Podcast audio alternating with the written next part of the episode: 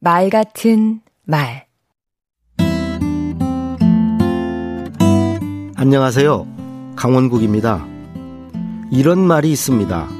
충고를 잘하려면 위대한 사람이 되어야 한다. 그러나 그 충고를 받아들이려면 더 위대한 사람이 되어야 한다. 충고를 받아들이는 게 그만큼 어렵다는 뜻이겠지요. 하지만 그럼에도 불구하고 충고와 조언은 필요하다고 생각합니다. 다만 충고와 조언이란 말이 전문가가 비전문가에게 혹은 높은 사람이 낮은 사람에게 하는 말처럼 들린다면 제안과 건의로 바꿔 말하면 어떨까요? 아하. 초등학교 시절 학급회의 말미에 건의하는 시간이 있었습니다. 직장 생활할 때도 제안 제도 같은 것이 있었고요. 충고와 조언에 비해 제안과 건의는 겸손합니다. 친구나 가족에게 하는 충고 조언도 제안이나 건의처럼 하자는 것입니다. 제가 학교 다닐 적에 그리고 직장 생활할 때 건의나 제안은 이렇게 했던 것 같습니다. 첫째, 한 번에 하나씩만 했습니다.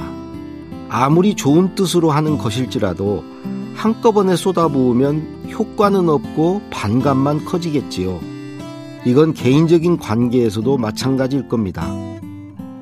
둘째, 제안이나 건의를 하기 전에 지금까지 해온 것에 대한 평가를 먼저 했습니다. 그것이 긍정적이건 부정적이건 말이죠. 대부분은 부정적이지만 긍정적인 면을 더 발전시켜 보자는 제안도 많았습니다.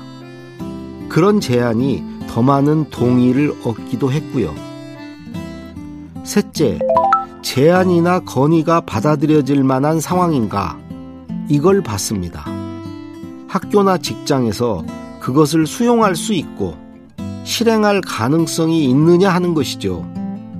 되지도 않을 제안이나 건의를 하는 것은 무의미하니까요. 오늘 드린 말씀도 충고나 조언이 아닙니다. 저의 강곡한 제안이고 건의입니다.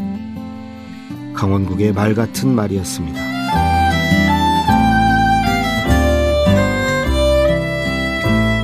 누군가에게 충고하고 싶을 때 먼저 자신을 낮춰보세요.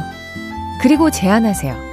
차근차근 겸손하게 건설적으로